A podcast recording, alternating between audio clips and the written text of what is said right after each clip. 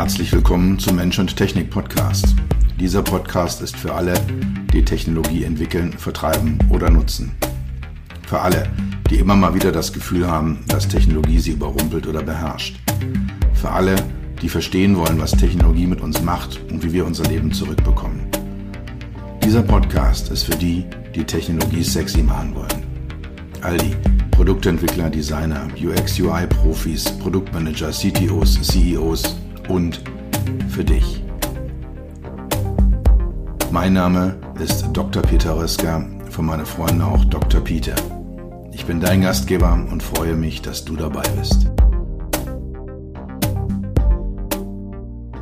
Willkommen zurück beim Mensch-Technik-Podcast. Das ist hier nach einer kleinen Weihnachts-Winterpause die erste Folge, die ich im Jahr 2024 aufnehme. Ich habe mich vorab gefragt, kann man jetzt noch und auch im Rahmen so eines Podcasts noch ein schönes neues Jahr wünschen? Ich nehme diese Episode am 24. Januar auf.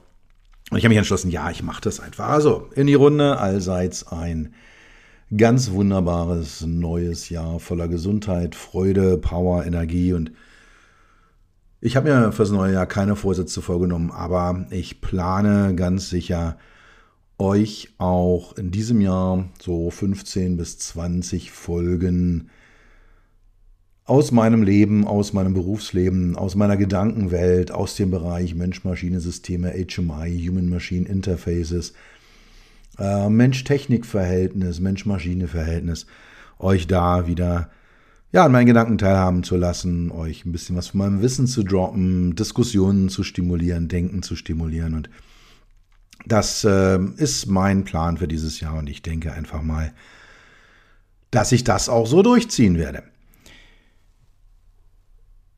Wie in der letzten Folge äh, versprochen, das war so ja, Anfang Mitte Dezember ist die gekommen, wird es äh, dieses Mal um das Thema CES Consumer Electronics Show in Las Vegas gehen. Es ist immer so das äh, ganz wunderbare Jahresauftakt-Event. Ich fliege da, seitdem ich mein eigenes Business habe, jedes Jahr hin. Es gab im Jahr 21, ich muss immer aufpassen, ich äh, in den Jahren nicht verrutsche. Also 20 hat es noch stattgefunden, bevor die Lockdowns kamen, Corona-bedingt. Und 21 war dann ein reines Online-Event. Aber alle anderen Jahre, also inklusive 20 und auch inklusive 22, war ich vor Ort in Las Vegas. Und dieses Mal auch wieder. Die Anreise war ein bisschen stressig. Das äh, hat der ein oder andere, die ein oder andere vielleicht auch über Social Media schon mitbekommen. Also von äh, gecancelten Flügen über das Downgraden für den langen Flug von London nach Los Angeles bis hin zum Hängenbleiben meines Koffers auf dem Hinflug in, in London war es etwas stressig, aber die Airline hat sich dann große Mühe gegeben, mir mein Gepäck noch schnellstmöglich zuzustellen, also noch in Los Angeles, bevor ich mit dem Auto weiter nach Las Vegas gefahren bin. Es hat geklappt, äh, Ortszeit äh, wie 2.48 Uhr morgens kam mein Gepäck und äh, ich habe dann frisches Hemd und äh, frische Leibwäsche angezogen und bin ins Auto gestiegen und war dann noch fast pünktlich in Las Vegas. Also alles gut, alles schön. Rückreise war äh, dann, dann völlig stressfrei, exakt wie geplant, exakt wie bezahlt. Und dieses Jahr neu für mich, dass ich in Las Vegas äh, nicht einfach nur normaler Messebesucher bin, sondern ich habe mich dieses Jahr auch in die Riege der Aussteller eingereiht. Meine Freunde, mein Klient P3 Group, äh, ein Entwicklungsdienstleister global aufgestellt, hatte dort einen großen Stand und hat äh, Lieferanten, Partner, Kunden eingeladen, wer eben Lust hatte dabei zu sein. Dort auf diesem Stand ja ein kleines, eine kleine Homebase zu haben. Und das habe ich gemacht, hat sich als sehr, sehr gut, sehr, sehr nützlich herausgestellt.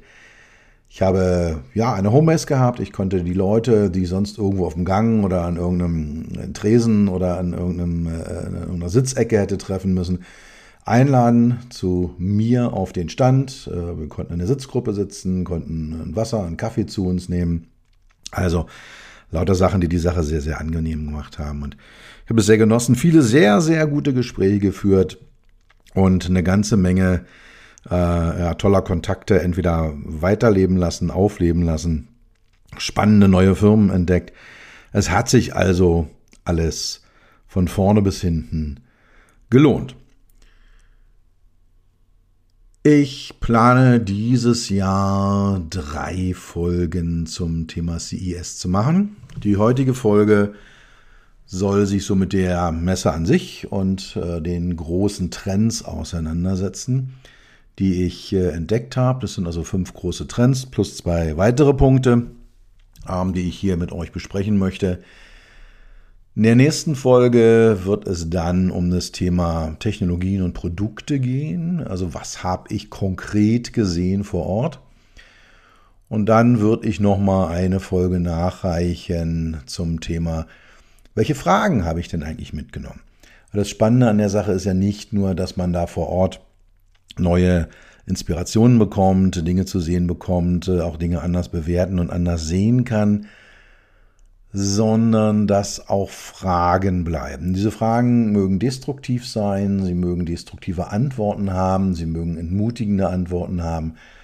Sie können aber auch, und das hoffe ich tun zu können, äh, sie können auch inspirieren, sie können, können uns vorwärts bringen und sie können, können uns entsprechend weiterbringen. Ja, also von daher heute mal so, ich sag mal, die allgemeine Einleitungsfolge zum Thema CES und äh, dann auch nochmal die großen Trends. Zweieinhalb Millionen Quadratfuß, das entspricht ungefähr 250.000 Quadratmeter Ausstellungsfläche, 15 Prozent mehr als letztes Jahr, 4.300 Aussteller, davon ungefähr 1100 Startups, die vor Ort waren, Zuschauerzahlen deutlich über 130.000 aus 150 verschiedenen Ländern. Alles Steigerung im Vergleich zum Vorjahr ein Stück weit habe ich das Gefühl, oder weitgehend, weitgehend ist so die alte Glorie, der alte Glanz äh, der CES wieder da. Auch dadurch getriggert, dass äh, ganz überraschenderweise sehr viele chinesische Aussteller und chinesische Besucher da waren. Die großen Player waren da, also die ganz großen Player waren nicht da, die sind alle von den amerikanischen Handelsbeschränkungen betroffen, also namentlich jetzt Huawei und Alibaba, um mal zwei zu nennen. Aber Firmen wie, wie Hisense zum Beispiel, die auch sehr, sehr groß sind, waren vor Ort. Und dann halt sehr, sehr viele kleine, sehr, sehr kleine Unternehmen. Äh, einige so erst im Bereich Produktion, aber auch sehr viele mit, mit äh, spannenden Technologien und, und Produkten im Koffer. Also das zwei Dinge, die so vorab schon mal bemerkenswert waren. Rückkehr alter Glanz und Gloria und Rückkehr der Chinesen auf die CES. Die West Hall, die neue, neu gebaute Halle, ist äh, wieder die Automotive-Halle gewesen. Da waren so rund 600 Firmen drin. Ein paar Autohersteller, ein paar OEMs, äh, Zulieferer, Technologielieferanten, äh, Servicelieferanten. Es gab dann auch woanders noch ähm, Stände mit, mit äh, Autoherstellern. Honda zum Beispiel war in der Central Hall. Nein, Honda war in der North Hall, Bosch war in der Central Hall, auch Samsung und meine alten Freunde von Harman waren äh, alle in der, in der Central Hall. BMW, Vistion, Foresia, Forvia waren in der sogenannten Central Plaza. Das ist so ein offener Bereich zwischen den Hallen, in denen diese Firmen dann Zelte oder so vorübergehende Bauten errichten, um dort ihre Produkte und Dienstleistungen entsprechend zeigen zu können. Ja, steigen wir mal ein. Was ist denn jetzt eigentlich neu gewesen? Was sind also die großen Trends, die großen Linien, die ich so wahrgenommen habe? Ein Thema, ganz ohne jede Frage, und das werdet ihr auch in jeder Berichterstattung, über, in jedem Resümee über, über die CES lesen, ganz klar künstliche Intelligenz. Das ist die Technologie der Stunde, das ist der Hype der Stunde, das ist das, was überall und immer dabei war. Die meisten von euch, viele von euch, einige von euch werden vielleicht den sogenannten Gartner Hype Cycle kennen. Das ist so die Idee, dass eine neue Technologie quasi unsichtbar anfängt, ganz unten anfängt und dann in ihrer Aufmerksamkeit, äh, in ihrem Hype-Verhalten ansteigt dann irgendwann einen Höhepunkt hat, also gnadenlos überhyped ist, gnadenlos im Vordergrund steht, weit mehr, als es ihr eigentlich zusteht. Dann kommt ein radikaler Abfall, wo jeder sagt, habe ich doch gleich gesagt, dass das nicht funktioniert, das wird niemals kommen. Und danach wird dann wieder ein Anstieg passieren, in dem es dann ja konstant auf einem vernünftigen Level diskutiert, angewendet, betrachtet wird. Bei der künstlichen Intelligenz habe ich den Eindruck, als wäre langsam so der Höhepunkt äh, dieses äh, Hypes, dieser Overhype, dieses Überschwingen nach oben erreicht. Man kann also erwarten, dass jetzt innerhalb des nächsten Jahres äh, das alles wieder abwärts geht und alle das doof finden und alle die Nachteile nach außen kehren und dass wir dann in vielleicht anderthalb, zwei Jahren eine realistische Einschätzung der Technologie haben, auch die sie besser verstanden haben, die Vor- und die Nachteile besser besser einkalkulieren können. Ich hatte so ein Stück weit den Eindruck, als ja, eben genau dieser Hype-Cycle, als ob der dazu führt, dass so ziemlich alles, was irgendwie äh, ein Stück Software hat, was sich vielleicht auch mal ein bisschen verändert, unter dem Label AI, Artificial Intelligence, läuft. Also vor ein paar Jahren war alles smart und war alles connected und jetzt ist alles AI, AI-driven. Also bis hin zu Spiegeln, äh, vor denen man steht und dann äh, guckt man da rein und dann wird eine Hautanalyse durchgeführt und dann bekommt man dann von der Firma, die diesen Spiegel herstellt, das ist einer der großen Kosmetikhersteller, bekommt man dann einen Vorschlag. Und komischerweise sind es mal Produkte aus dem Haus natürlich. Ja, kommt ja nichts anderes in Frage. Und dann kann man sich da das Cremchen oder das Spraychen oder was auch immer raussuchen, was dann zum aktuellen Hautstatus am besten passt. Dann da fragt man sich auch, Leute, hat das Sinn? Ist das Technologie, die diese Welt zu einem besseren Ort macht? Funktioniert das? Ja, also warum? Das ist so ein, so ein Teil, wo man sich ernsthaft fragt, ach nee. Aber auch das ist künstliche Intelligenz gemacht, auch äh, eine Katzenklappe, die ähm, erkennt, ob meine Katze, wenn sie nach Hause kommt, eine Maus im Maul hat oder nicht. Und wenn sie eine Maus im Maul hat, geht die Tür nicht auf. Ja, ist okay, kann man machen. Ich selber habe keine Katze. Äh, kann mir aber vorstellen, es ist ziemlich doof, wenn die dann einem eine tote Maus vor, den, vor, den, vor, vor die Küche legt. Ist auch wieder AI. Ich vermute mal, da wird eine Bilderkennung dahinter sein, die so ein bisschen selbstlernend ist und die dann so die Katze ein bisschen erkennt. Und, aber auch hier die Frage wieder, ist das wirklich eine sinnvolle Anwendung von künstlicher Intelligenz oder ist es nicht einfach nur ein Overhype? Aber jenseits davon gab es sehr, sehr viele, sehr, sehr schöne und sinnvolle Dinge, bei denen man sagt, ja, ähm, da kann ich was mit anfangen. Spannend in dem Kontext ist, äh, dass durch die Übernahme von OpenAI, also dem Entwickler, Hersteller, Erfinder von ChatGPT, dem großen Large Language Model, ähm, das, äh, also ist von Microsoft übernommen worden, dass Microsoft damit äh, innerhalb eines Jahres von so einem, ja, einer grauen Maus oder so dem Dirty Old Man, habe ich es mal in meinem Report bezeichnet, in eine Schönheitskönigin umgewandelt worden ist. Und die sind jetzt überall drinne, zum Beispiel auch bei VW. VW, Volkswagen wird in absehbarer Zeit äh, nahezu alle Autos, die sie haben, mit einem ChatGPD-Chatbot ausstatten und damit dann halt die ähm, ja, Interaktion im Fahrzeug deutlich verändern und, und äh, das, das HMI des Fahrzeugs deutlich verändern, indem dann halt eben nochmal ein natürlicherer Sprachdialog möglich ist, größere Flexibilität, Zugriff auf größere Datenmengen, ähm, auch eine Personalisierung von Antworten, von Responses. Also alles das ist mit Sicherheit ein spannendes Thema, was da kommen wird. Und bringt mich dann auch gleich zu einem Thema, was dann auch in einer Frage enden wird, ähm, die ich dann halt in der übernächsten Folge besprechen werde. Wir werden eine Änderung der HMI, der Human Machine Interface, der Mensch-Maschine-Schnittstelle, Paradigmen haben. Also das, was wir früher so als Pebble Hopping hatten, als Durchdrehen, drücken, durchdrehen. Heute sind wir so ein bisschen mit Widgets schon unterwegs. In vielerlei Hinsicht auch die großen Flächen erlauben ja deutlich wieder mehr direkte Kontrolle. Und dann werden wir in den nächsten Schritt und es äh, wird ein deutlicher Schritt sein durch das Thema künstliche Intelligenz in Fahrzeugen, in, auf Armaturenbretten, auf Armaturenbrettern von Autos finden. Man spricht davon auch, äh, damit auch von, von einer Hyperpersonalisierung. Also es wird nicht nur eine Personalisierung geben, sondern die wird unglaublich werden, die wird übermäßig werden, die wird vielleicht auch überborden sein. Es wird aber halt eben dann doch eine erhebliche äh, äh, Möglichkeit geben, die Interaktion zwischen Fahrer und Fahrzeug persönlicher zu gestalten. Es wird also definitiv eine Veränderung des Verhältnisses zwischen Fahrer und Fahrzeug geben, wenn das Fahrzeug künstliche Intelligenz beinhaltet und die Interaktion dann auch über AI-Algorithmen, über, über künstliche Intelligenz-Algorithmen funktioniert. Zweiter großer Trend, autonome Transportsysteme und autonome Arbeitssysteme.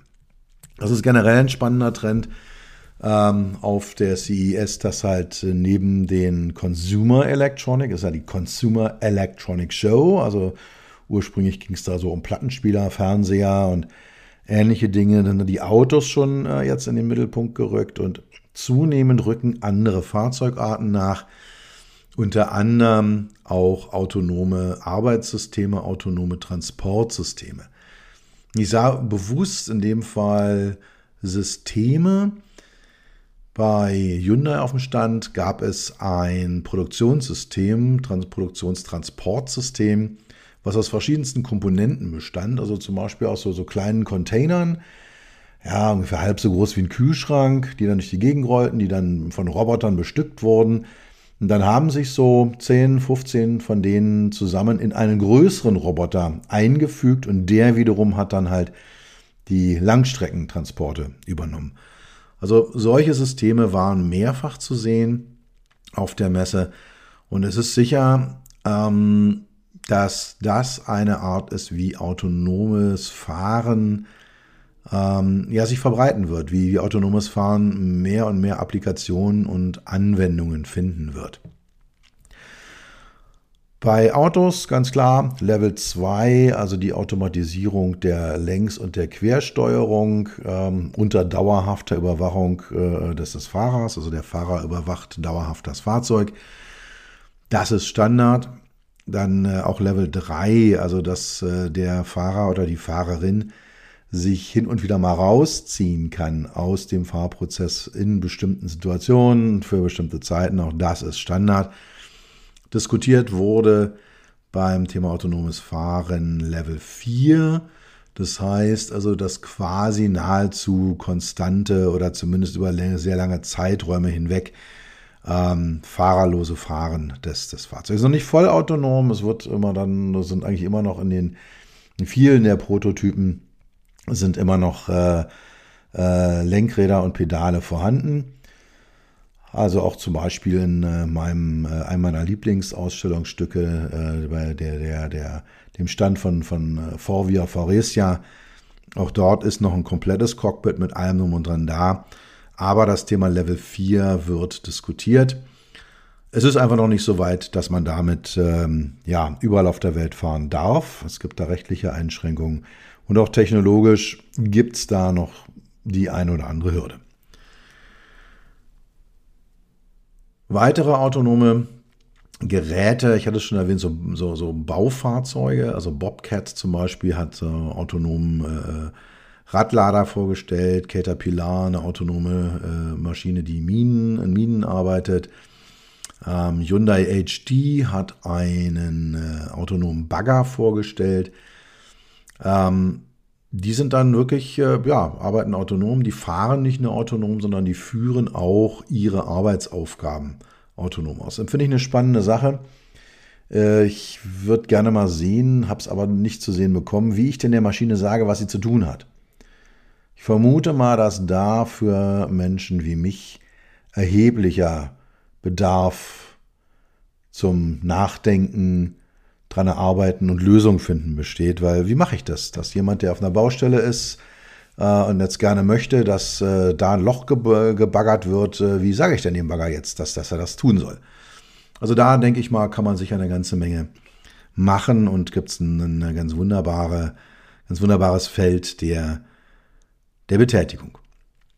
Im Autobereich Sux war da, also People Mover waren vor zwei und drei Jahren äh, der große Hit, äh, so, so Schuhkartons auf Rädern mit so ein bisschen Interior wie im Bus oder wie in der U-Bahn und äh, dann konnte man Leute von A nach B damit karren. Das war dieses Mal etwas weniger prominent. Ähm, wer da sehr selbstbewusst auftritt, ist die Firma Sux aus den USA, die einen äh, ja, Shuttle hat, einen autonomen Shuttle hat und behauptet damit äh, schon kurz äh, davor sei, das in Serie herzustellen. Bin gespannt, wie sie die bekannten Probleme lösen aber mit Sicherheit äh, auch eine, eine Firma, die man auf dem Radar halten sollte. Also, autonomes Fahren ist noch ein Stückchen weg. Automatisierung der Funktionen ist fortschreitend und äh, war ein entscheidender Punkt. Das Thema Automotive HMIs ist der dritte Punkt, den ich hier kurz anreißen möchte ist natürlich immer einer, der mich ganz besonders interessiert. Was machen denn die Leute? Und für mich ist die Erkenntnis geblieben, so am offensichtlichen, am dem, was ich sehen und anfassen kann. Ich glaube, da haben wir im Moment gerade so, so ein Plateau erreicht. Also da ist nicht viel Innovation gewesen. Wo wir Innovation haben, ist unter der Haube. Was Technologien angeht, was äh, auch die Entwicklungsprozesse angeht, auch bei uns auf dem äh, P3-Stand äh, waren Firmen da, die neuartige Tools zum, zum Checken von Software und auch zum, ja, zum äh, Degrading, zum Zerfall der Software ähm, vorweisen können, die da eine ganze Menge machen. Also von daher, in dem Bereich passiert irre viel, auch was das Thema Android Automotive angeht. Ähm, da, da ist einiges äh, am, am Laufen. Und von daher, der Android Auto angeht, äh, das sind alles so Themen, die im Moment unter der Motorhaube passieren, wo man dann halt eben nicht sofort was sieht, was aber ein irres Potenzial hat, eine ganz große Entwicklung zu nehmen. Ansonsten, ja, diese Pillar-to-Pillar-Displays, also die von zwischen den äh, vorderen äh, A-Säulen läuft, also quasi unter der Windschutzscheibe sitzend, die sieht man immer wieder, immer mal mehr, mal weniger. Ich denke, viele OEMs haben kapiert, dass einfach nur der schiere Real Estate, also die große Menge an Platz, die wir haben, keine Lösung für zentrale Probleme sind, auch nicht automatisch eine blendende User Experience hervorbringt. Was man mal wieder sieht, sind dann eher also Lösungen, die eher so ein bisschen traditioneller sind. Äh, die Firma Winfast zum Beispiel hat auch so in ihren neuen Fahrzeugen, Elektrofahrzeugen, vietnamesischer Autohersteller, ähm, hat dort so ein, so ein Tablet quasi in der Mitte montiert, auch eine Lösung, die man sehr häufig sieht. WinFast hat als Besonderheit noch ein Head-Up-Display statt eines Cluster-Instruments. Und andere haben halt eben ja, ein Cluster-Instrument und ein separates Display in der Mitte. Ähm, TOG hat einen, ein türkischer Autohersteller, ein türkisches Startup, ähm, Display, was sich auch quer übers Armaturenbrett zieht, zusätzlich aber nochmal ein separates darunter. Also da haben wir so, was die Architektur angeht, eine gewisse Vielfalt drinne ohne dass sich für mich da jetzt auch ein deutlicher Trend abzeichnet. Ich gehe mal eher davon aus, dass die unterschiedlichen Architekturen der Armaturenbretter, äh, der Dashboards äh, zur Markendifferenzierung dienen wird in absehbarer Zeit, aber nicht mehr, um komplett neue Nutzererfahrungen anzubieten.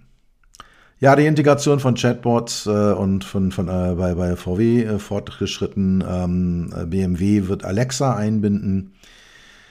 Ähm, ja, also da, da wird einiges passieren in nächster Zeit und da sehe ich, aber das war jetzt eben auch wirklich nur an Ansätzen sichtbar, da wird in nächster Zeit viel passieren. Das wird mit Sicherheit einer der Punkte sein, an dem äh, wir viel Arbeit leisten werden. Wie sehen denn jetzt so ähm, Human-Machine Interfaces, Mensch-Maschine-Schnittstellen aus, wenn sie von künstlicher Intelligenz gesteuert, beherrscht werden. Vierter Trend, Case ist tot. Wir werden in Zukunft AIDS haben. Also AIDS jetzt nicht im Sinne von Virus, sondern AIDS im Sinne von Hilfe, von Unterstützung. Das Case-Mantra, es ist so ungefähr ja, zehn Jahre alt, steht für Connected, automatisiert, shared, also geteilt und Electric. Die vier Buchstaben. Connected, Automated, Shared und Electric. Und zu meiner Verblüffung bis ja, letztes Jahr, bis vor anderthalb Jahren, war das noch sehr, sehr valide, um die Trends und die Tendenzen in der Autoindustrie vernünftig beschreiben zu können. Das ist aus meiner Sicht nicht mehr der Fall. Ähm, viele Dinge davon sind nicht mehr relevant oder haben ihre Relevanz dadurch verloren, dass sie kein Trend mehr sind, sondern dass sie Gegenwart sind. Das C für Connected ist Gegenwart. Es gibt kein Fahrzeug mehr, kein neues Fahrzeug, was auf den Markt kommt, was nicht auf irgendeine Art und Weise mit dem Internet verbunden ist. Ich denke mal, technologisch ist das Problem gelöst. Es gibt die ersten werthaltigen, vernünftigen Applikationen bei der ganzen Geschichte. Da wird noch viel kommen. Das Ganze wird aber halt nicht unbedingt ähm, ja, der große Treiber sein oder der große Innovationstreiber sein. Das A für Automated, das ist gültig. Da sehe ich äh, ein großes Potenzial. Da sind wir dabei von einem Forschungsprototypenstadium Probierstadium, Vorserienstadium in eine, ich sag mal, vernünftige, angemessene Realisierung zu kommen. Das heißt also kein vollautonomes Fahren für die breite Masse und in allen Kontexten, sondern ähm, solide Level 2, Level 3 Automatisierung, die mehr und mehr kann, mit einer Perspektive in einigen Jahren dann auf Level 4 zu gehen so dass ich dann doch mal länger mir mein Smartphone schnappen kann oder meinen E-Book-Reader äh, nehmen kann, um da ein bisschen drinnen zu lesen. Das S für Shared ist äh, in Las Vegas überhaupt nicht äh, diskutiert worden. Also das ganze Thema Shared Transportation, also dass ich ja so so äh, mehr Fahrzeuge teile mit anderen Leuten. Das äh, war überhaupt kein Thema. Es kann sein, dass es äh, einfach daran liegt, dass es in den USA ist und in den USA solche Themen noch weniger Relevanz haben als in Europa. Aber auch äh, ja, Businessmodelle sind noch nicht so richtig gut gefunden. Wenn ich mir den Markt so anschaue, ja, so Firmen behaupten immer, es würde jetzt losgehen und sie hätten ja schon mal Geld verdient, aber pff, boah, überzeugt bin ich davon nicht. Also, das ist ein Thema, was ähm, etwa, etwas nach hinten geschoben wird. Ich will es nicht als tot bezeichnen, aber es ist nach hinten geschoben. Ja, und das E für Electric ist ähm, äh, auch durch. Also wir werden elektrische Fahrzeuge haben, ob sie alle zu den Zeitpunkten kommen, wie sie angekündigt sind. Und dass der Markt für Elektrofahrzeuge schwächelt. Und das ist alles nicht so einfach, wie wir uns es gedacht haben, vom äh, lange Ladezeiten, über erhöhten und äh, verteuerte Wartung bis hin zu äh, ja, zweifelhaften Batterielebenszeiten und quasi wertlosen Gebrauchtwagen, die man hat, das sind alles Themen, die man reinspielt. Aber es ist ein politischer Wille da, dass wir äh, Elektrofahrzeuge haben, dass wir mit Elektrofahrzeugen in, in Zukunft fahren werden. Und da gehe ich mal davon aus, dass die entsprechend kommen werden. Ja, wie ersetzen wir das Ganze? Ich habe gesagt, AIDS heißt das Ganze. Also A äh, bleibt für Automated. Also das äh, ist ein Thema, was äh, in eben, sagen wir kontrollierten Bedingungen wie Tagebau, äh, Bergbautagebau, wie in Minen, wie auf Baustellen schon sehr, sehr gut funktioniert, was äh, immer mehr häppchenweise in den Straßenverkehr reinkommen wird. Also da haben wir mit Sicherheit ein Thema, was bleiben wird. Das I steht für intelligent.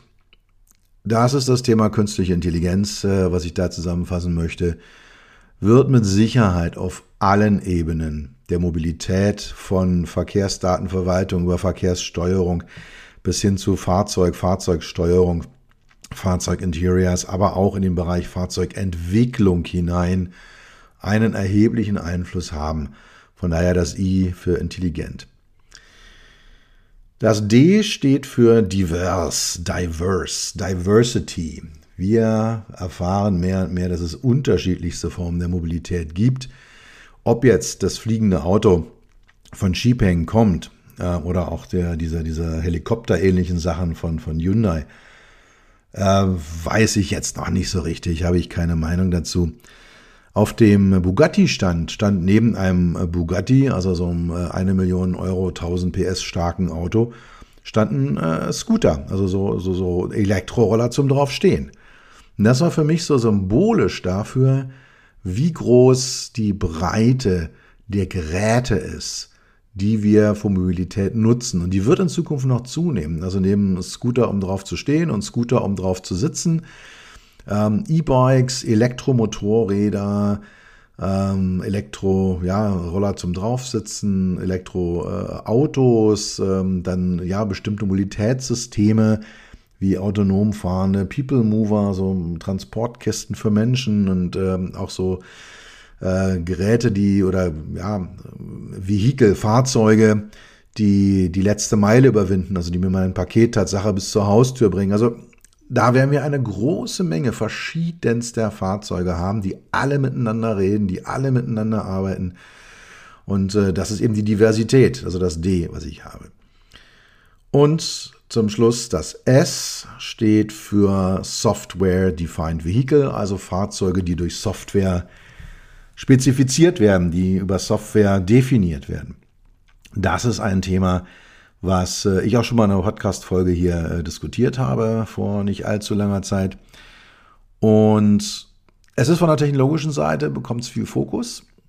Das Prinzip wird immer klarer. Man sieht es sehr, sehr deutlich in der Kooperation zwischen Honda und Sony. Die haben jetzt äh, Sony Honda Mobility, glaube ich, heißt die Firma.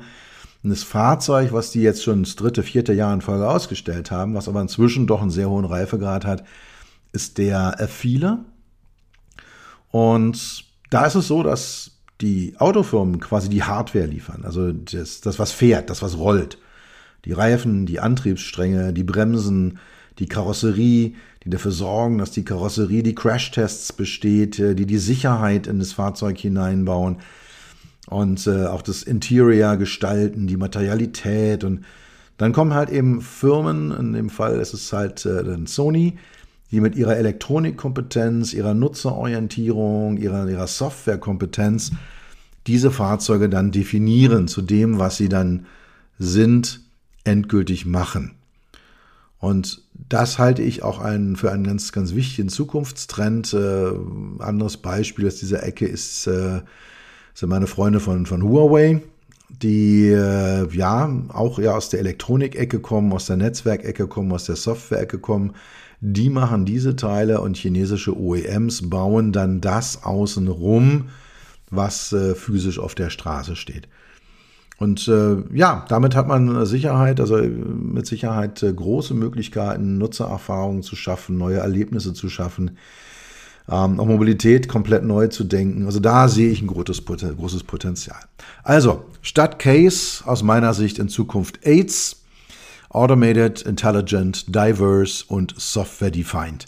Das sind die vier Megatrends der Fahrzeugindustrie, die ich sehe. Ja, und dann ein letzter Trend, äh, der überall omnipräsent war, war das äh, Thema Sustainability, also Nachhaltigkeit. Kaum ein Stand, wo nicht irgendwo was stand, hey Leute, wir sind so cool, umweltfreundlich und wir haben unseren CO2-Fußabdruck vermindert und wir recyceln Materialien und, und, und. Und bei mir blieb so das Gefühl, in 80 Prozent der Fälle, boah, das ist aber Greenwashing. Ja, das ist jetzt nicht äh, ernst gemeint, was die machen, weil wenn eine Firma wie, wie Samsung ähm, das ernst meinen würde und sie tut so, als nähme sie es ernst, wenn sie das wirklich ernst nehmen, dann würden sie nicht neue Handys herstellen, sondern alte reparieren. Was sie aber tun, ist ständig neue Geräte in den Markt zu pressen, die in ihrer Entwicklung, ihrer Testphase, in ihrer Produktion einen unglaublichen Footprint haben.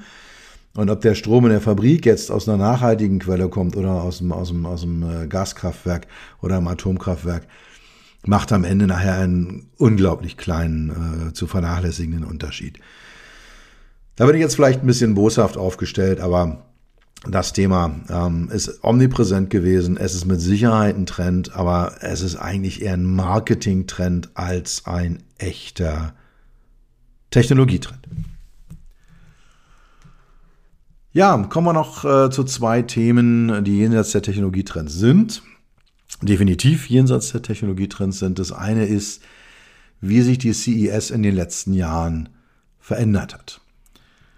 Es ist so, dass äh, viele der Autohersteller, die sonst häufig gerade in der West Hall sehr, sehr präsent waren, überhaupt nicht mehr aufgetaucht sind. Stellantis zum Beispiel hat komplett gefehlt. Audi war nicht da, ähm, auch Toyota habe ich nicht gefunden. Hyundai war sehr, sehr präsent, Kia war sehr, sehr präsent. Ansonsten ist da eher ein, eine Verschiebung hin zu Startup-Unternehmen zu sehen. Also Talk hat einen Riesenstand gehabt, auch das dritte, dritte Mal, glaube ich, in Folge, dass sie da waren. Windfast, äh, vietnamesische Firma, die echt schnucklige Autos baut. Ähm, und die ersten Fahrzeuge sind auch schon auf der Straße. Also es ist nicht äh, irgendwie was, was in Zukunft fliegt, sondern die sind da. In Asien sind die Fahrzeuge, in Vietnam sind sie erhältlich kommen demnächst in den USA. Wann und wie sie nach Deutschland kommen oder nach Europa kommen, ist unklar. Aber die, die waren sehr, sehr stark da. Ähm, Bollinger war da, auch eine sehr, sehr lustige, spannende Firma, weil die so, ja, die Revenge des Analogen, ne? also die, die Revenge of Analog, die, die Revanche des Analogen repräsentieren. Die Autos sehen aus wie alte Land Rover Defender und auf dem Armaturenbrett nicht ein Bildschirm, nicht ein Touchscreen, kein Stück äh, elektronische Interaktion, sondern einfach nur eine fette Karre mit einem Elektromotor, äh, einem Leiterrahmen und äh, einer unglaublich robusten Ausstattung, um damit durch ganz toughes Gelände zu fahren. Herrlich zu sehen. Ich weiß nicht, ob man mit dem Auto im Alltag fahren kann, aber mich hat's äh, hat's äh, wirklich wirklich äh, angesprochen. Neben den Fahrzeugherstellern, neben den Autohersteller, andere Fahrzeughersteller, Baumaschinen, John Deere war da, Caterpillar war da, Dusan mit, mit Bobcat war da, Wirtgen war da, ähm, auch ein Klient von mir, äh, die so Asphaltmaschinen äh, machen, äh, so äh, Straßenbaumaschinen. Brunswick ist ein äh, Bootshersteller, auch mit einem Riesenstand sehr, sehr präsent dort. Ja, also das, äh, da ist so eine Verschiebung erkennbar. Und äh, dann stelle ich ja immer wieder fest, dass es so Innovationsschwünge gibt zwischen den OEMs und den Zulieferern, also zwischen den Fahrzeugherstellern und den Zulieferern. Im Moment definitiv die Innovation auf Seiten der Zulieferer. Bei den Fahrzeugherstellern alles sehr dezent, sehr bedeckt. Das war vor zwei Jahren anders, das war vor einem Jahr auch noch ein bisschen anders, ein bisschen ausgewogener. Bin gespannt, wie das nächstes Jahr entsprechend weitergeht. Ja, und letzter Punkt, äh, siebter Punkt, dann äh, meine größten Enttäuschungen. Wo viel Licht ist, ist auch viel Schatten. Geht los mit meinen alten Freunden von Harman. Ähm, die hatten sich in den letzten Jahren immer am Hard Rock Hotel, äh, also so fünf Kilometer vom Messegelände entfernt, eingeigelt. Und ich meine, es war wirklich eingeigelt. Die Stände waren äh, eigentlich nicht zugänglich für externe Personen.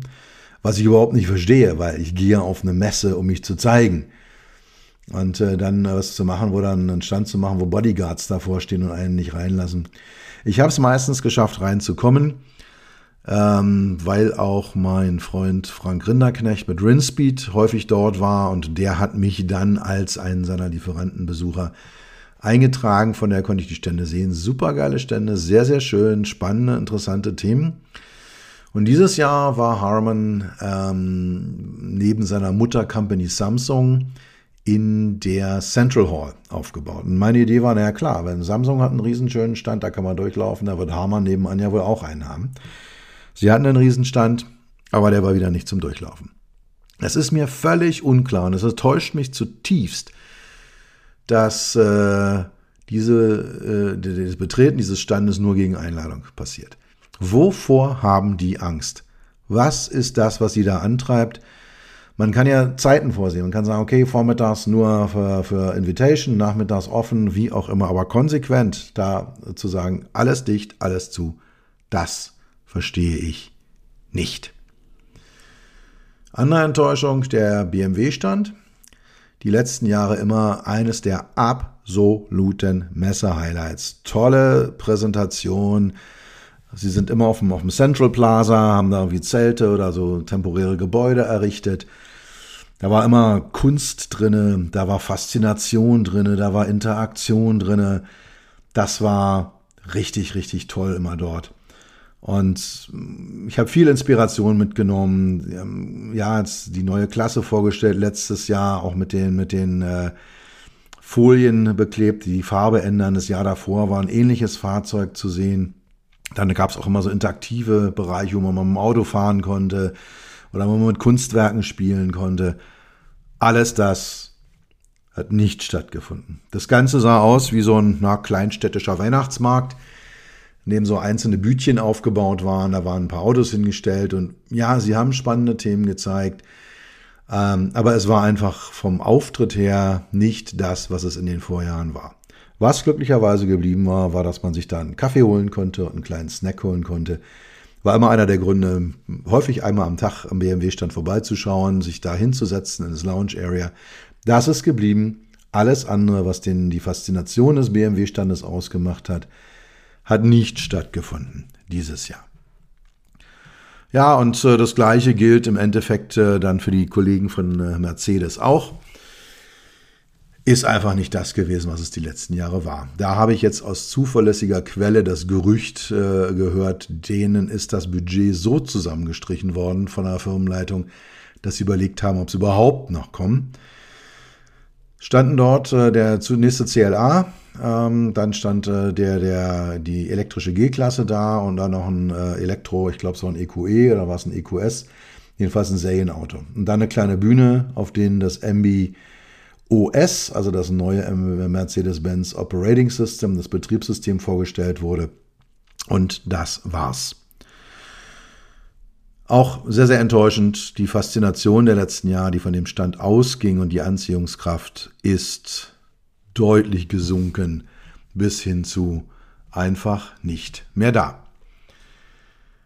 Ja, also das mein Überblick über die Trends, die ich wahrgenommen habe auf der CES. Äh, es sind im Endeffekt fünf Megatrends gewesen, die ich entdeckt habe. Künstliche Intelligenz, überall immer dabei. Autonome Transportsysteme äh, und komplexe Arbeitssysteme. Dann das Thema Automotive HMIs, eher aus einem kritischen Blick. Der Ersatz des Case-Mantras durch das AIDS-Mantra. Das Thema Sustainability und dann noch die zwei Themen, wie haben sich denn die, wie hat sich die Struktur der Aussteller verändert und was sind meine größten persönlichen Enttäuschungen gewesen, die ich in Las Vegas erlebt habe. Das war's für heute. Wer an der Thematik interessiert ist, ich habe einen Report geschrieben, wie ich jedes Jahr einen Report schreibe und wie jedes Jahr geht er in mein Netzwerk äh, hinaus, ähm, kostet nichts, wie man so schön sagt. Äh, wer eine Kopie haben möchte, der schreibt mich einfach an, entweder über Social Media oder über podcast at beyond-hmi.de oder unter meinen anderen E-Mail-Adressen. Kurz anfragen, eine PDF-Kopie geht dann postwendend raus. Und in der nächsten Folge, in zwei Wochen, reden wir dann über so ein paar Produkte, über ein paar Sachen, die ich da gesehen habe und die ich ganz, ganz spannend finde.